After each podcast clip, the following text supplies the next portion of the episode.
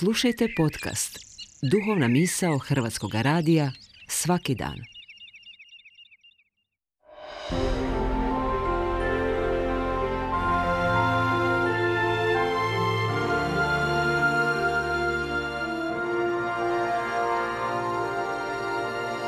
Duhovna misao. Urednica je Blaženka Jančić.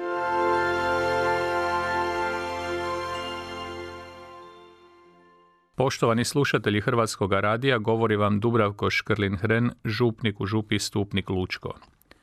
Prije tjedan dana na čistu srijedu ili pepelnicu započeli smo ovogodišnje korizmeno vrijeme. Većina istinskih vjernika ušla je u to razdoblje crkvene godine s posebnim raspoloženjem srca, otvorenošću, poniznošću, te sa željom da se dopusti gospodinu kako bi nas oblikovao i mijenjao na bolje. Post, molitva i dijela ljubavi neizmjerna su pomoć na putu našega obraćenja. U korizmi se često koristi riječ odricanje. Odricanje kao odmak od nečega nije samo sebi svrha.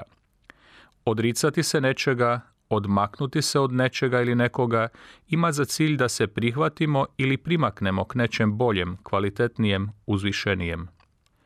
Iza nas je tjedan dana korizmenog hoda. Drevna će mudrost reći, dobar početak pola je svršetka. Prigoda je da se danas upitamo i preispitamo kakav je bio naš početni korak u korizmi.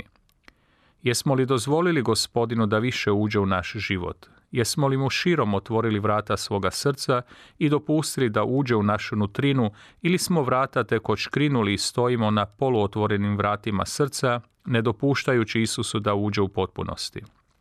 A pogubno bi za nas bilo ako osjećamo da Isus stoji na vratima našega srca, da kuca, a mi mu ne želimo otvoriti. Važno je stoga u korizmi ohrabriti se i odmaknuti se od straha, distancirati se od vlastite i nerijetko sebične komocije i uljuljanosti, te se primaknuti Božjoj riječi i molitvi koje će nas usmjeriti na ono što je važno činiti. Možda je najlakše odreći se nekoliko tjedana kolača, slastica, pića, pušenja i tako dalje, a po završetku korizme nastaviti po starom. U redu, nije loše ni toga se odreći, ali kamo smo usmjerili navedeno odricanje, za koje uzvišenije dobro, a da nije sebičnost?